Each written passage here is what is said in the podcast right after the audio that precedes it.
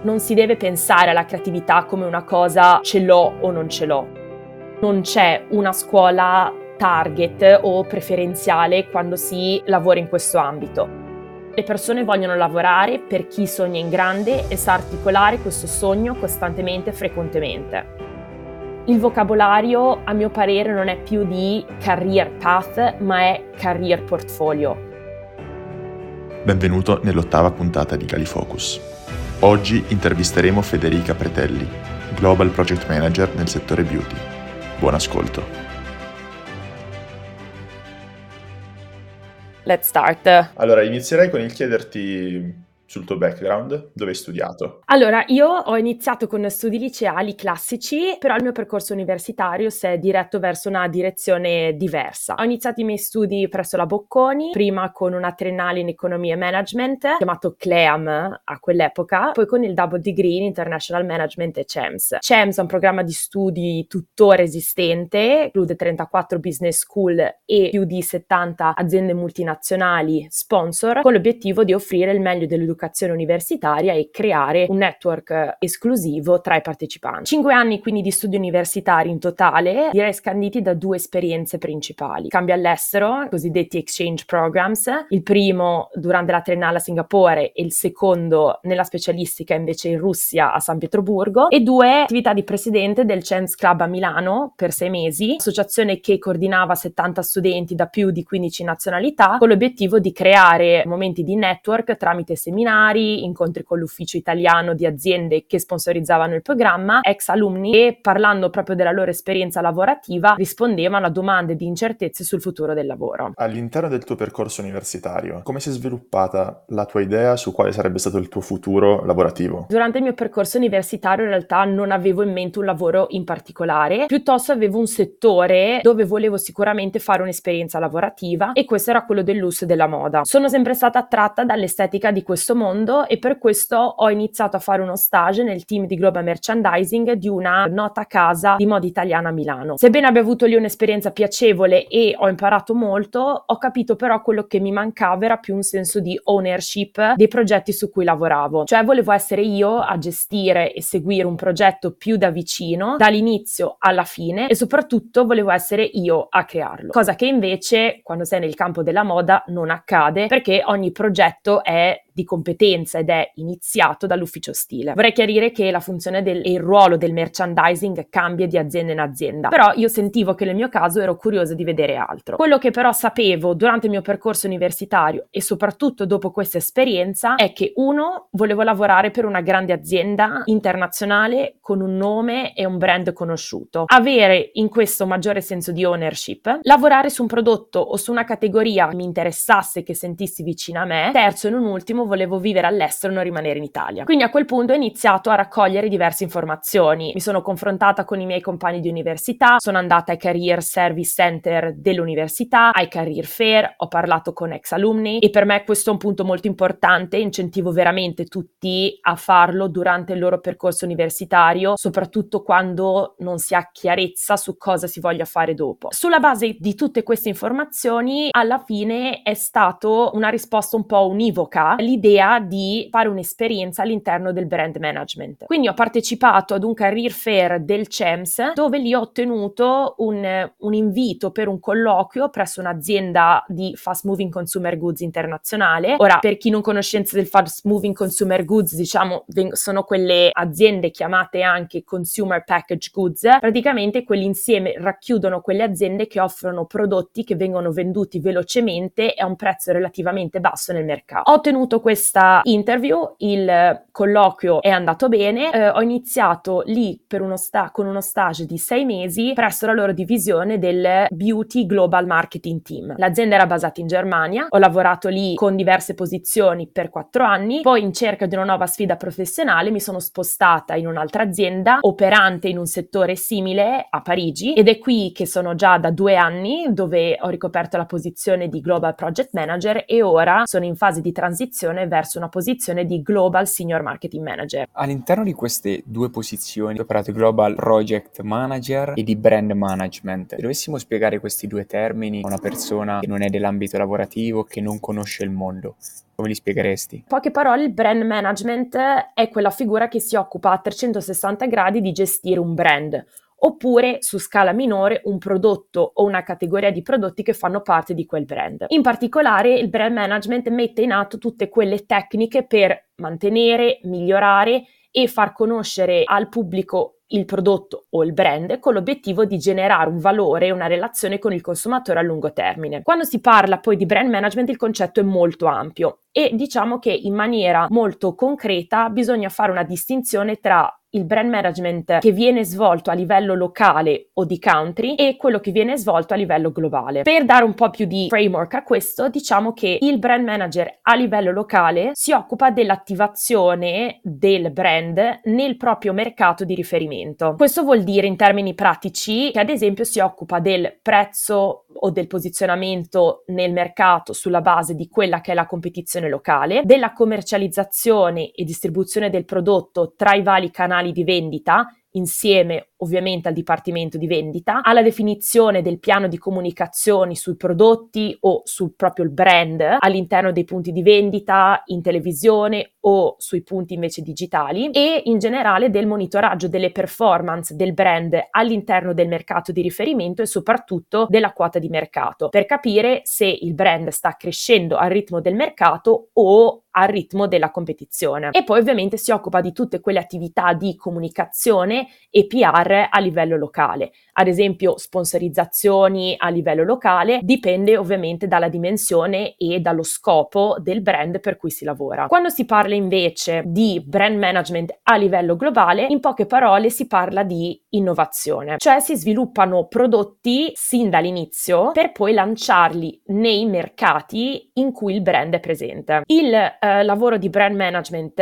globale è basato nell'headquarter e in concreto diciamo è una figura che si occupa di costruire una visione di lungo termine del brand. Dove vuoi che il brand cresca e cosa vuoi che il brand comunichi al tuo audience globale o nei mercati di riferimento in cui è presente. Per fare questo si parte proprio dall'identificare quelli che sono i bisogni mercato rifer- dei mercati di riferimento, cioè quali sono i trend dei consumatori, cosa, dove e come utilizzano i prodotti e si monitorizza anche la competizione globale per comprendere quali sono le nuove innovazioni e nuovi lanci del mercato. Poi significa anche coordinare il processo di realizzazione a 360 gradi del prodotto, dal momento in cui banalmente si identifica ad esempio una formula o una composizione, secondo ovviamente del prodotto, con il team di ricerca e sviluppo, identifica una nuova tecnologia, fino poi al design del prodotto con il team packaging e le agenzie creative. E poi, una volta che il prodotto in sé per sé è creato, si deve però creare tutta la comunicazione, quindi l'estetica del brand. Per cui si lavora molto sulla campagna pubblicitaria, sulla selezione dei messaggi che si vogliono comunicare tramite queste campagne pubblicitarie, la selezione anche ad esempio di ambassador o di persone che rappresentano il brand a livello globale e anche poi tutto lo sviluppo della campagna digitale. In sintesi, quindi, diciamo, brand management ci sono due figure importanti importanti, quella a livello locale e quella a livello globale. In ogni caso, però, eh, nel lavoro del brand management ci sono altre due funzioni con cui si lavora a strettissimo contatto. Una è quella del trade marketing, che si occupa dell'attivazione del brand nel punto vendita, due quella del digital marketing, che si occupa della comunicazione del brand e dei prodotti nell'ambito online. Hai parlato di tante, diciamo, le definirei abilità che uno deve avere all'interno di gestione del prezzo, livello di commercializzazione, perfezionamento, analisi analisi del mercato, competizione, da figura che lavora all'interno, parliamo sia di country che di global, quanta abilità c'è nel gestire ogni giorno tutte queste attività? O invece magari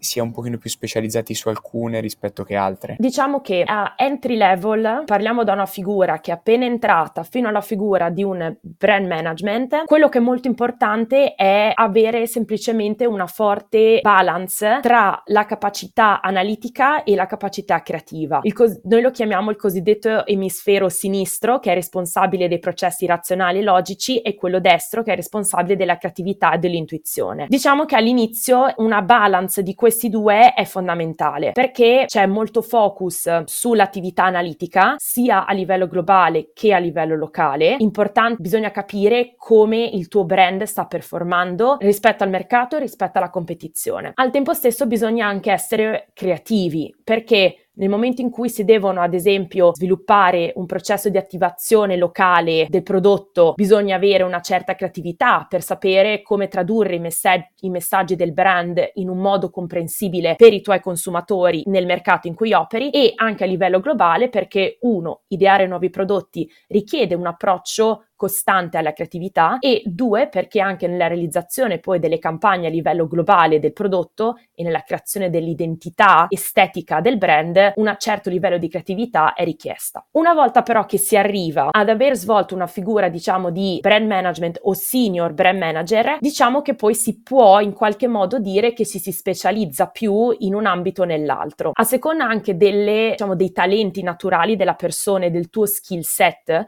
o della propensione a determinati task piuttosto che altri, si può decidere di intraprendere una carriera più focalizzata al business, quindi si resterà più a lungo ad esempio in una realtà locale o di mercato. Se invece i tuoi talenti sono più relativi alla strategizzazione, alla concettualizzazione e si ha anche una propensione quasi naturale alla creatività, allora sì, si può pensare ad un percorso più specializzato nell'ambito global. Quando non avevi ancora conoscenza di questo campo, immagino che probabilmente un fattore attrattivo del, di questa carriera era la parte creativa. Eh, nel senso che comunque ognuno di noi vorrebbe dare il suo contributo nella creazione di un, di un, prodotto, nella creazione della comunicazione. Ha rispettato le tue aspettative questa cosa? Più che rispettare le mie aspettative, ti insegna in realtà a comprendere come la creatività non parte necessariamente dall'intuito personale, è la conseguenza di un metodo sistematico e ripetitivo. Sicuramente non nego che c'è un piccolo fattore di intuizione in questo, ma in realtà non si deve pensare alla creatività come una cosa ce l'ho o non ce l'ho, si può costruire nel tempo. Ti faccio un esempio, quando uno pensa all'ideazione anche di nuovi prodotti, non si parte mai da un'idea che nasce dal nulla, è un'idea che viene sempre fondata su uno, su uno, studio e su una ricerca alla base. Si parte dall'analisi della competizione del mercato, quindi bisogna avere una grande conoscenza anche analitica di come il mercato sta andando, bisogna avere una conoscenza dei canali di distribuzione per comprendere chi sono i tuoi competitor nel mercato, devi capire in quali settori tu operi e dove i tuoi competitor sono più forti e se sono più forti in quali settori lo sono. Poi bisogna anche effettivamente avere una certa sensibilità, ma anche in realtà informarsi sulle trend sociali, demografici, macroeconomici. Ti faccio un esempio. Se dal punto di vista dell'economia, noi, il mercato o i miei mercati di riferimento si aspettano di affrontare un periodo di recessione, questo vorrà dire che a livello globale non avrà senso offrire prodotti che vengono prezzati ad un livello più alto rispetto al mercato. Dovrò anzi continuare a focalizzare la mia innovazione su segmenti che hanno un prezzo più accessibile per i miei consumatori. Al tempo stesso, la creatività non è una cosa che deriva necessariamente da te, perché quando lavori all'interno di un'azienda multinazionale hai anche un team che ti supporta nel ricevere queste informazioni. A seconda dell'azienda questo team ha diversi eh, nomi. Nel nostro caso viene chiamato market intelligence o Customer Marketing Insight. Sono effettivamente un team in grado di ottenere tutte le informazioni relative al tuo brand, come il brand viene percepito, quali sono gli attributi che i consumatori valutano più del tuo brand, come il tuo brand viene percepito rispetto alla competizione nei tuoi mercati principali. Questi studi vengono dati a te come punto di partenza anche nel tuo processo creativo e creativo in maniera strutturata e al tempo stesso la creatività può essere testata nel tempo. Tu puoi partire certo da un concetto, da un'idea di un prodotto che sulla base delle informazioni che hai ricevuto pensi potrebbe essere successo nel mercato, ma dal momento in cui tu hai l'idea, al momento in cui lo lanci, passi attraverso tantissime fasi di validazione che sono chiamati consumer test. A seconda dell'azienda i test sono diversi, ma in generale ogni prodotto deve essere testato in diversi momenti del suo sviluppo per essere sicuri che quello che lanci non è il risultato di una tua semplice intuizione, ma è anzi supportato da dati, da una razionalità e che per come è stato poi disegnato e migliorato nel tempo è il mix ideale per rispondere ai bisogni del tuo consumatore. Interessantissimo perché ultimamente stiamo lanciando una startup con due ragazzi. Tutta questa fase validation test che forse secondo me è la più importante l'abbiamo saltata proprio a pie pari. Noi ci siamo basati sulla nostra intuizione e abbiamo detto il prodotto funzionerà. Va bene. Una cosa al volo mi veniva in mente. Quando te ti svegli la mattina, esci di casa e vai al supermercato, entri su un negozio, quanto è difficile non riuscire a vedere magari come alcune cose riguardo la comunicazione, come ti viene proposto il prodotto, eccetera, dovrebbero influenzare le tue scelte da ovviamente soggetto che, tra virgolette, vive e costruisce in questo mondo. Effettivamente è abbastanza difficile, c'è comunque un, una, un bias professionale, questo non lo posso negare. Ad esempio, banalmente, io che lavoro nel mondo, nel mondo beauty, quando entro in un supermercato e mi trovo davanti a eh, prodotti o una categoria simile a quella di cui io mi occupo, e vedo determinati claim, determinate comunicazioni, certo nel, dentro di me mi chiedo sempre ma come siete riusciti ad avere questo claim? Come avete fatto. Certe volte anche dubito della tecnologia che viene utilizzata in determinati prodotti perché so qual è il background scientifico o anche le restrizioni di sviluppo proprio di formula alla base della creazione di certi prodotti. Tuttavia quello che è importante è comunque avere sempre un, un occhio critico e anche cercare di prendere un po' le... di abbandonare, questo, di mettere da lato anzi questo bias professionale e di avere più una visione oggettiva del prodotto prodotto e anche della, della, comunicazione. Sembra molto banale, però in realtà io quando ho dei, dei, nuovi prodotti che vorrei lanciare nel mercato, anche quando sono nella fase iniziale proprio di, di definizione degli attributi del prodotto, li faccio controllare a persone, amici o addirittura familiari che non hanno assolutamente questo bias e che in realtà però rappresentano veramente i miei consumatori e spesso da loro sono riuscita ad avere dei feedback quasi più concreti rispetto a quelli che spesso ricevo dai miei colleghi o anche dal mio top management, che è così nel progetto, così nel business, che pe- spesso dimenticano l'importanza data al consumatore. Questo mi permette poi di concludere e dire che sì, certo, quando lavori in questo business e ovviamente vedi altri prodotti c'è sempre un bias, ma l'importante è essere sempre consumer centric bisogna sempre pensare dagli occhi del consumatore. Quello che io vedo non conta, conta che quello, quello, che il mio consumatore che non sa niente di questo e che compra questo prodotto semplicemente per rispondere ai propri bisogni pensa, sa e ha bisogno. Aggiungo solo una piccola cosina, ma più che altro per noi, per farci una risata, ve la racconto dopo lascio a Emanuele la parola. Io quest'estate ero in Corsica, mi è venuta in mente questa cosa perché ho conosciuto una persona, ero um, su un bar, eccetera, per caso, completamente per caso. E lui ci mettiamo a parlare, eccetera, che fa per lavoro così. Mi inizia a stilare i prezzi dei cocomeri, dei meloni, Genova, Milano, Nord Italia, Verona e tutta la parte della Germania. Sapeva a memoria tra Lidl e Aldi tutti i prezzi dei cocomeri e meloni. E io faccio, ma che lavoro fai? Io faccio trading, cioè io compro per Lidl e per Aldi meloni e cocomeri. E mi ha spiegato tutto il business che c'era dietro, eccetera. E infatti, tu la prima cosa che entri sul supermercato, praticamente guardi il prezzo dei cocomeri e dei meloni.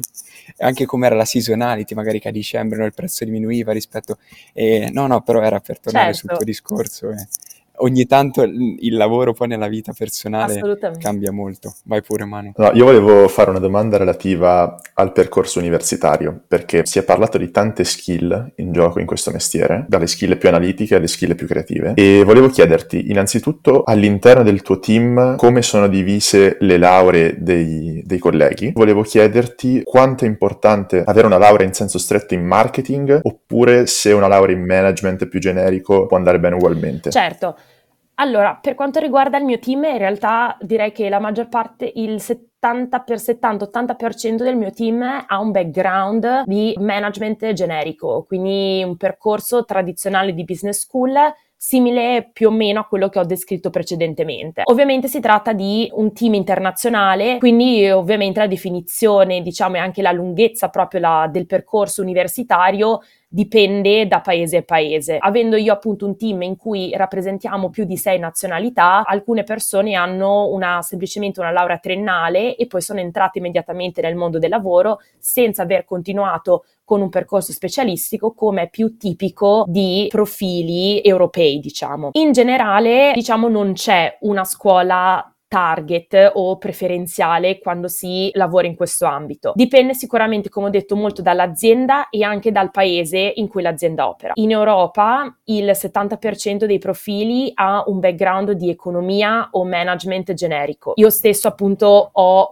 studiato international management quindi niente specializzato nell'ambito del marketing. Esiste però un 30% di candidati che viene invece da un'università di ingegneria o anche di comunicazione PR. In alcuni casi, soprattutto per delle funzioni più di digital, ci sono anche profili che vengono da proprio studi invece di eh, studi grafici e comunicazione. E volevo chiederti, guardo l'avanzamento della carriera, esistono carriere dove l'avanzamento è più o meno definito, con più o meno criteri di valutazione valutazione di performance, in base alla performance qualcuno sale più velocemente, altri più lentamente, ci sono anni predefiniti. Come funziona nel brand management questo discorso? Cioè c'è un percorso definito oppure è più variabile il discorso? Allora, in generale, diciamo il percorso tradizionale inizia con un'esperienza a livello locale, quindi nel mercato, per comprendere le fondamenta del business in quel determinato ambito. Diciamo la definizione del ruolo specifico a entry level cambia da azienda in azienda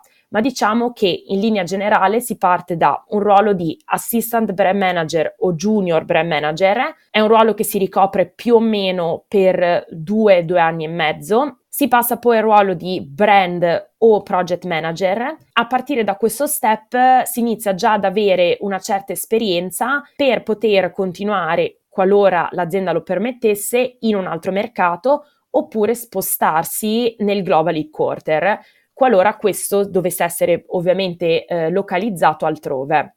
A quel punto lì poi si passa ad una posizione diciamo di senior brand manager o brand business leader, category head. La definizione cambia molto a seconda dell'azienda. Quello che però vuol dire è che ci si occupa di una determinata categoria di prodotti e di franchise all'interno di quella categoria.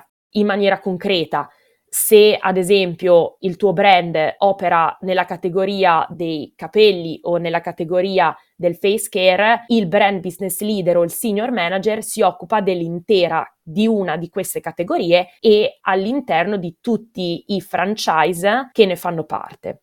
Questo comunque è un ruolo abbastanza complesso, per questo si rimane su questa posizione più o meno fino a tre anni, tre anni e mezzo. A quel punto lì si può decidere se si vuole rimanere a livello locale, allora il next step è quello del general manager, del brand con tutte le sue categorie o di più brand a seconda della dimensione del business. Se invece si è a livello globale, allora si diventa global marketing director di una determinata categoria.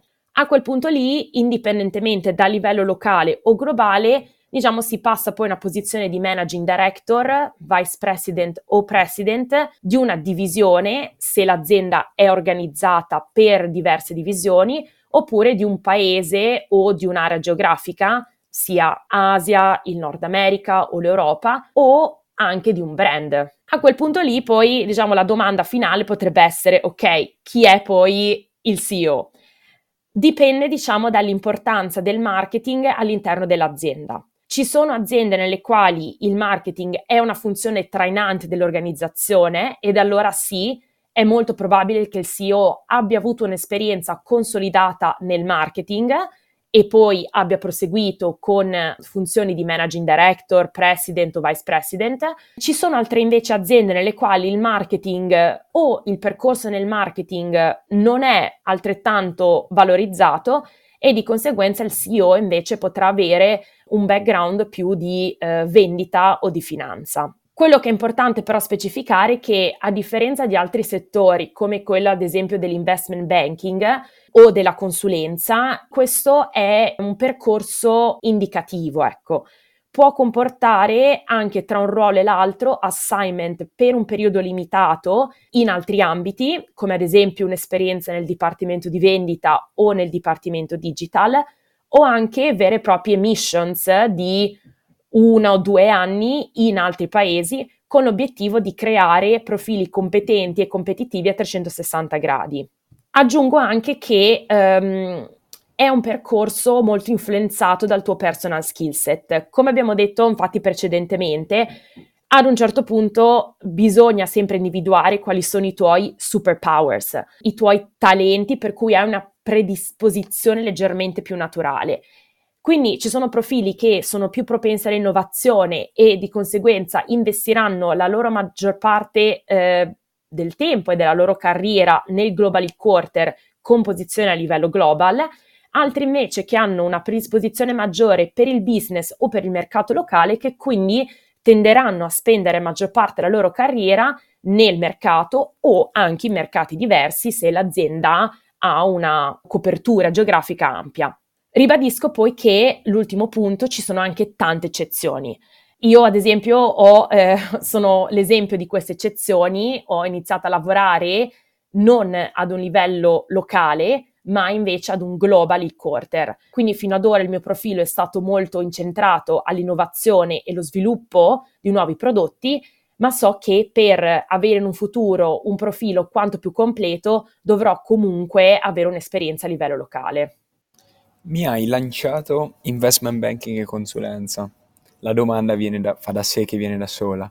Quando Federica si sveglia la mattina, un daily routine, day to day, work-life balance, com'è la tua vita? Cosa ti piace della tua vita, cosa non ti piace, gli orari lavorativi. Spiegaci un attimo un pochino questa certo. parte del tuo lavoro. Allora, mh, mm, riguardo la work-life balance, diciamo non è possibile dare una risposta precisa a questa domanda, diciamo a seconda della funzione che si ha. Direi piuttosto dipende molto dal periodo dell'anno. Ad esempio, in prossimità di una fase di lancio, in prossimità di meeting con il top management, incontri con i retailer per vendere i prodotti preparazione di grandi eventi di PR, realizzazione di campagne pubblicitarie, gli orari possono essere anche molto lunghi. Dipende molto dal periodo, si può parlare anche di eh, diciamo due fino alle tre settimane di preparazione, shooting di una campagna pubblicitaria, preparazione e shooting della campagna pubblicitaria, preparazione di presentazioni con i retailer. A fasi cicliche compaiono nel calendario e si parla, come ho detto, di due settimane e mezzo, tre settimane.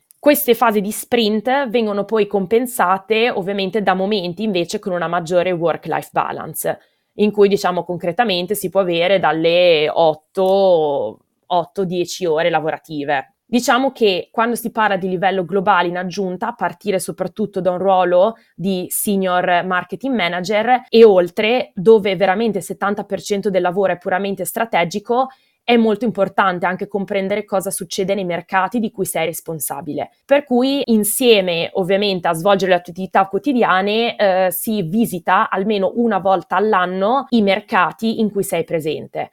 Queste visite possono ovviamente durare a seconda della, dell'importanza e anche della dimensione del mercato da qualche giorno fino a un'intera settimana e ovviamente sono più frequenti quanto più grande è l'espansione geografica del tuo brand. Per esempio, il global president di un determinato brand probabilmente spende metà del suo calendario viaggiando all'interno delle regioni Asia, Nord America, Latin America, eh, in cui il brand è presente, perché è importante comprendere dal vivo le realtà locali e comprendere anche come poi i diversi mercati locali presentano e attivano loro stessi il brand. Prospettive future di carriera, cioè dove ti vedi da qui in orizzonte temporale di breve termine, cioè due o tre anni, di più lungo termine, dieci anni? Allora, sicuramente mi vedo uh, continuare a crescere all'interno della, della mia azienda e arricchire il mio profilo di Global Senior Manager con ulteriori esperienze nel marketing e nel digital marketing qui in Francia e poi successivamente all'estero con l'obiettivo di eh, raggiungere diciamo tra 5 e 6 anni una posizione di general manager in un paese emergente o in un altro paese maturo o developed. Sicuramente diciamo avere una carriera internazionale molto stimolante e mind opening, ma eh, richiede anche una grande capacità di essere a tuo agio al di fuori della tua comfort zone, di sapersi mettere in discussione costantemente e soprattutto essere anche a proprio agio a deal with the uncertainty. Le incertezze che derivano dall'interagire con un nuovo environment sia questo un nuovo paese, sia questa una nuova città, una nuova cultura, una nuova vita sociale, abitudini che devono essere costruite. E quindi diciamo la mia speranza anche ehm, personale per il mio futuro, oltre alle mie ambizioni professionali, è anche quella di imparare a gestire meglio o essere a proprio agio a gestire queste incertezze personali che derivano dal perseguire una carriera internazionale. Quando poi si parla invece da qui ai prossimi dieci anni, questa è una risposta sempre molto, scusami, una domanda in realtà molto interessante a cui credo che personalmente non si possa rispondere dicendo tra dieci anni voglio ricoprire una posizione particolare di top management o a C-suite level. Perché uno, ci sono molti fattori al di fuori della tua sfera di controllo che possono accadere nel mentre. C'è un periodo di recessione, il business non sta andando bene, ci possono essere dei layoff, oppure ci può essere un freeze, quindi un um, momento di stagnazione alla mobilità interna. Oppure potrebbe essere anche che i tuoi capi oppure i tuoi sponsor cambiano, lasciano l'azienda e quindi, ad esempio, il nuovo leadership team decide di promuovere altre figure. Oppure ci possono essere tanti altri fattori al di là della tua sfera di controllo. E eh, due, perché anche le tue preferenze, le necessità e i valori personali cambiano nel tempo e ci si deve, a mio parere, sempre interrogare se questi sono ancora allineati con le proprie aspirazioni professionali o meno. E se la risposta non è positiva, allora non si può essere, secondo me, i migliori nel proprio lavoro e quindi forse è anche il tempo di cambiare. Quindi è comunque possibile dare una risposta alla domanda nel momento in cui, secondo me, viene rifrasata come quale persona vuoi essere tra dieci anni. Allora lì sì, una risposta sento di poterla dire e al momento ti direi di essere una persona tra dieci anni che con il proprio lavoro può avere un impatto sulle persone con cui lavora e anche sulla società, che ha soprattutto un big dream, qualunque esso sia. Perché le persone vogliono lavorare per chi sogna in grande e sa articolare questo sogno costantemente e frequentemente. E inoltre spero di essere anche una persona che sa utilizzare il coraggio e non la paura nelle sue decisioni e che, come dicevo prima, si sente anche a suo agio nel cambiamento e nell'incertezza, qualsiasi ovviamente forma di cambiamento essa sia, sia in ambito professionale che in ambito poi personale. Hai parlato di coraggio nel prendere le decisioni e qui mi ricollego a un discorso di acquisizione di responsabilità man mano che cambia i propri ruoli all'interno della propria carriera. Mm, come stai vedendo questo cambio di responsabilità man mano che cresce all'interno dell'azienda? Cioè è, è pesante farsi carico di responsabilità era tra virgolette più semplice quando avevi posizioni più junior, vedi con ansia il futuro nel senso che c'è un grosso carico di responsabilità? Dipende um, molto dalla definizione che uno si dà alle responsabilità. Uh, se le responsabilità vengono viste semplicemente come un bagaglio pesante da portare sulla schiena, beh allora sì, certo, avere tante responsabilità può essere stancante. Ma se invece la responsabilità viene interpretata come la capacità anche di influenzare e di veramente avere gli strumenti per poter avere un impatto, allora dico bellissime le responsabilità e le voglio avere le voglio utilizzare. Diciamo che in maniera pratica, quando io parlo di responsabilità nel mio lavoro, ho due maggiori responsabilità. Uno per me è proprio la strategizzazione della crescita della categoria di prodotti su cui sono responsabile e ovviamente la coordinazione delle attività di sviluppo e di creazione di nuovi prodotti ehm, su molteplici progetti gestiti dai project manager che lavorano nel mio team. E la seconda grande responsabilità è proprio questa, people management. Come io posso garantire una diversità di talenti all'interno del mio team che si aiuti, si supporti e che sia al massimo performante come posso anche garantire che ciascun individuo nel mio team si senta di poter operare in un ambiente dove c'è sicurezza e dove c'è fiducia e come posso garantire a ciascun team member di comprendere i propri superpowers, quali sono i propri talenti e le proprie forze perché possano poi costruire un percorso di carriera che li porti al successo. Qui noto infatti una grande propensione ad avere un impatto positivo sulle persone, che immagino sia un aspetto che tu apprezzi del tuo lavoro. C'è invece qualcosa durante il tuo percorso lavorativo che non ti è piaciuto, qualcosa che sì, non ti è piaciuto? Allora, ehm, beh, sicuramente come in, ogni, come in ogni lavoro ci sono sempre delle, dei momenti in cui non sei, cioè c'è qualcosa che non ti soddisfa.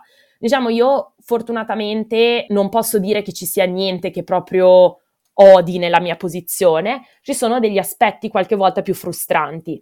Nel mio caso, ad esempio, uno degli aspetti più frustranti è certe volte trovare il trade-off tra la volo- o accettare anche il trade-off tra la volontà di innovare e la capacità dei mercati in cui opero e che servo con i miei prodotti di sostenere questa innovazione. Perché quando lavori nel marketing globale eh, di sviluppo di prodotto, vorresti sempre lanciare nuovi prodotti nel mercato, però devi accettare che questo non sia sempre possibile perché, uno, i mercati non hanno le risorse o proprio il budget per sostenere, cioè per promuovere il tuo prodotto a sufficienza per garantirne il successo di lungo termine e due perché il mercato potrebbe non essere ancora pronto. Cioè identifichiamo un trend sulla base degli studi, come dicevamo prima, che riceviamo, ma questo trend potrebbe essere ancora di nicchia e non è ancora condiviso dalla maggioranza dei consumatori nei tuoi mercati di riferimento. Quindi diciamo sì, queste fra tutte è certe volte l'ambito di più frustrazione del lavoro.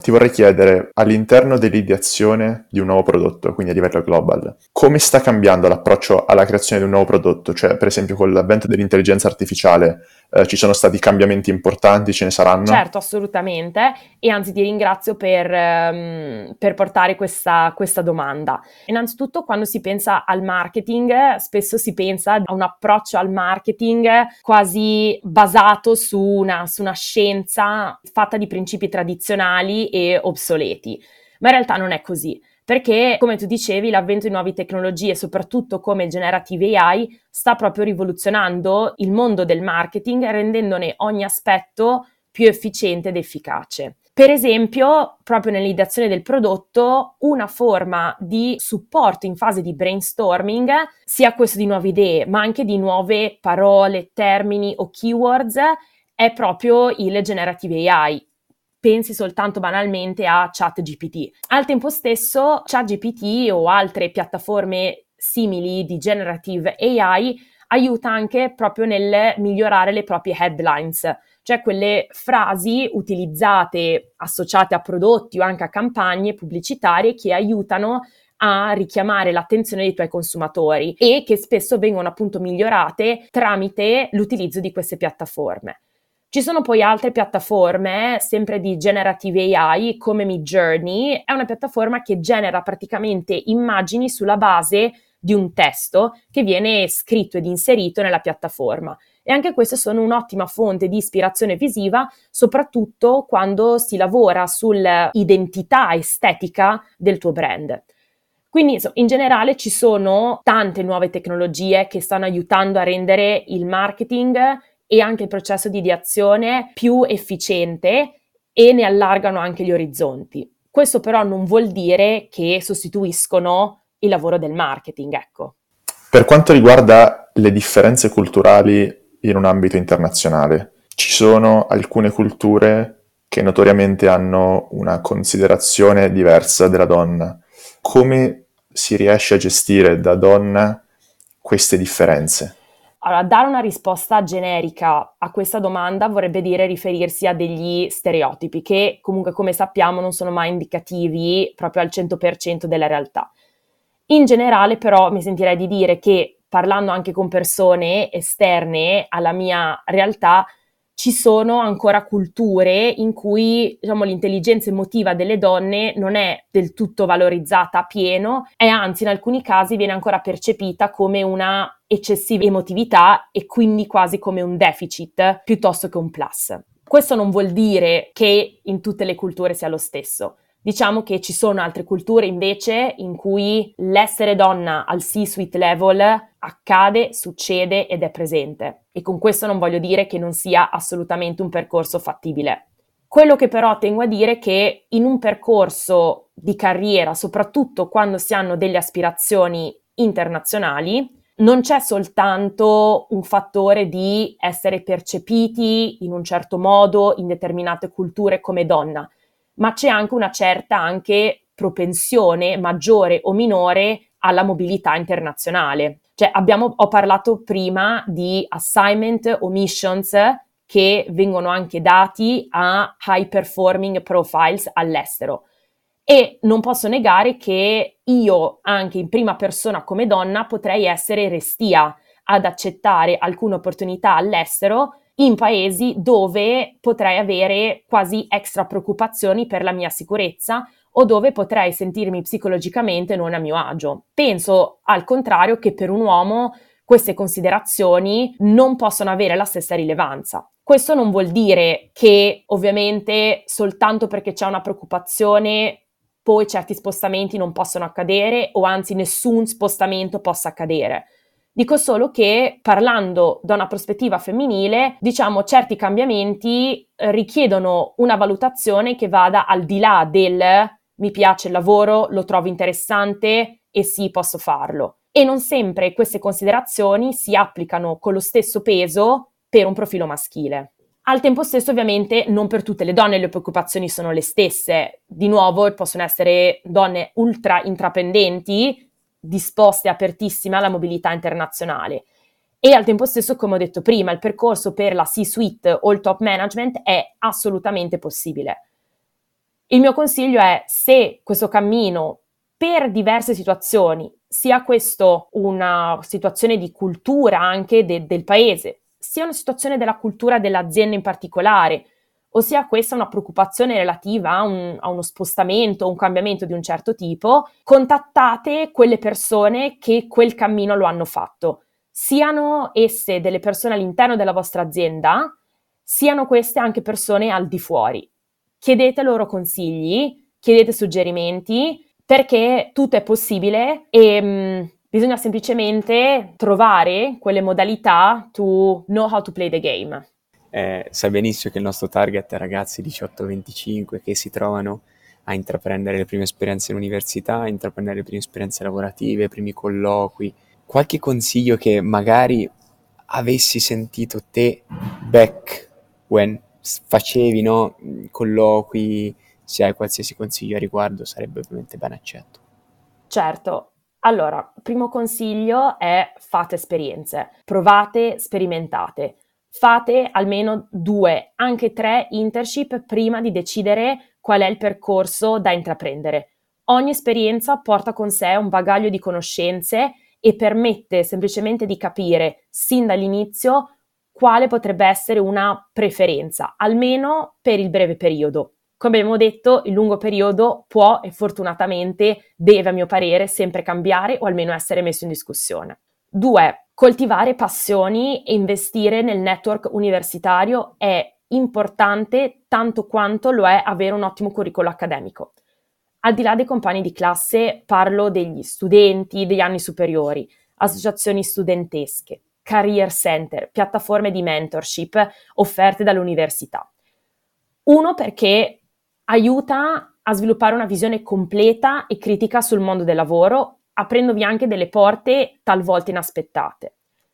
Due, permette di master l'arte del networking sin dall'inizio. Ora, ciascuno è artefice responsabile della propria carriera, ma questo non vuol dire che la scalata al successo debba essere solitaria e individuale. L'errore, infatti, che vedo molti giovani professionisti, um, e io stessa ammetto di averlo fatto quando sono entrata nel mondo del lavoro, è di aver sottostimato il valore del networking e di non aver sviluppato sin da subito la capacità di costruire un network sia interno all'ambiente lavorativo, ma che anche esterno. Perché dico questo? Perché quando poi si avanza sempre più nella propria carriera, il network interno è quello che ti permette di individuare chi sono i tuoi coach, gli sponsor, i mentors che ti supporteranno nell'avanzamento interno. E dall'altro lato il network esterno invece è quello che ti permette di allargare i tuoi orizzonti e anche di introdurti a nuove realtà. Possono essere appunto compagni di classe, persone che fanno parte del tuo network universitario e in questo dico anche ai giovani professionisti entrati nel mondo del lavoro, fate molto leva sulle associazioni degli alumni presenti nella città in cui siete e possono essere anche persone che conoscete veramente in palestra, amici e altro. E nel momento in cui, ad esempio, volete cambiare il percorso di carriera, volete cambiare anche industry o lavoro, o volete lanciare un progetto personale, o avete dei dubbi sul percorso, questo network esterno sarà proprio il primo punto di appoggio per il futuro e se non in alcuni casi anche il mezzo più facile e veloce per fare questo cambiamento. E l'ultima cosa che ci tengo a dire è anche cambiate un po' il mindset. Quando si parla di carriera e di scelte professionali, il vocabolario, a mio parere, non è più di career path, ma è career portfolio. La carriera del futuro non è pensata per essere lineare o per essere una scala da salire come era nel passato.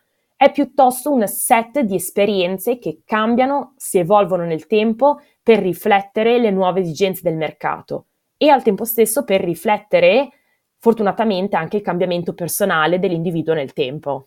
Bene, allora in chiusura, Federica, ti ringraziamo molto eh, per essere stata ospite presso Galifocus. Ti auguriamo un buon avanzamento di questo portfolio di, di carriera, eh, sia da qui nel breve termine, sia nei prossimi dieci anni, chissà dove.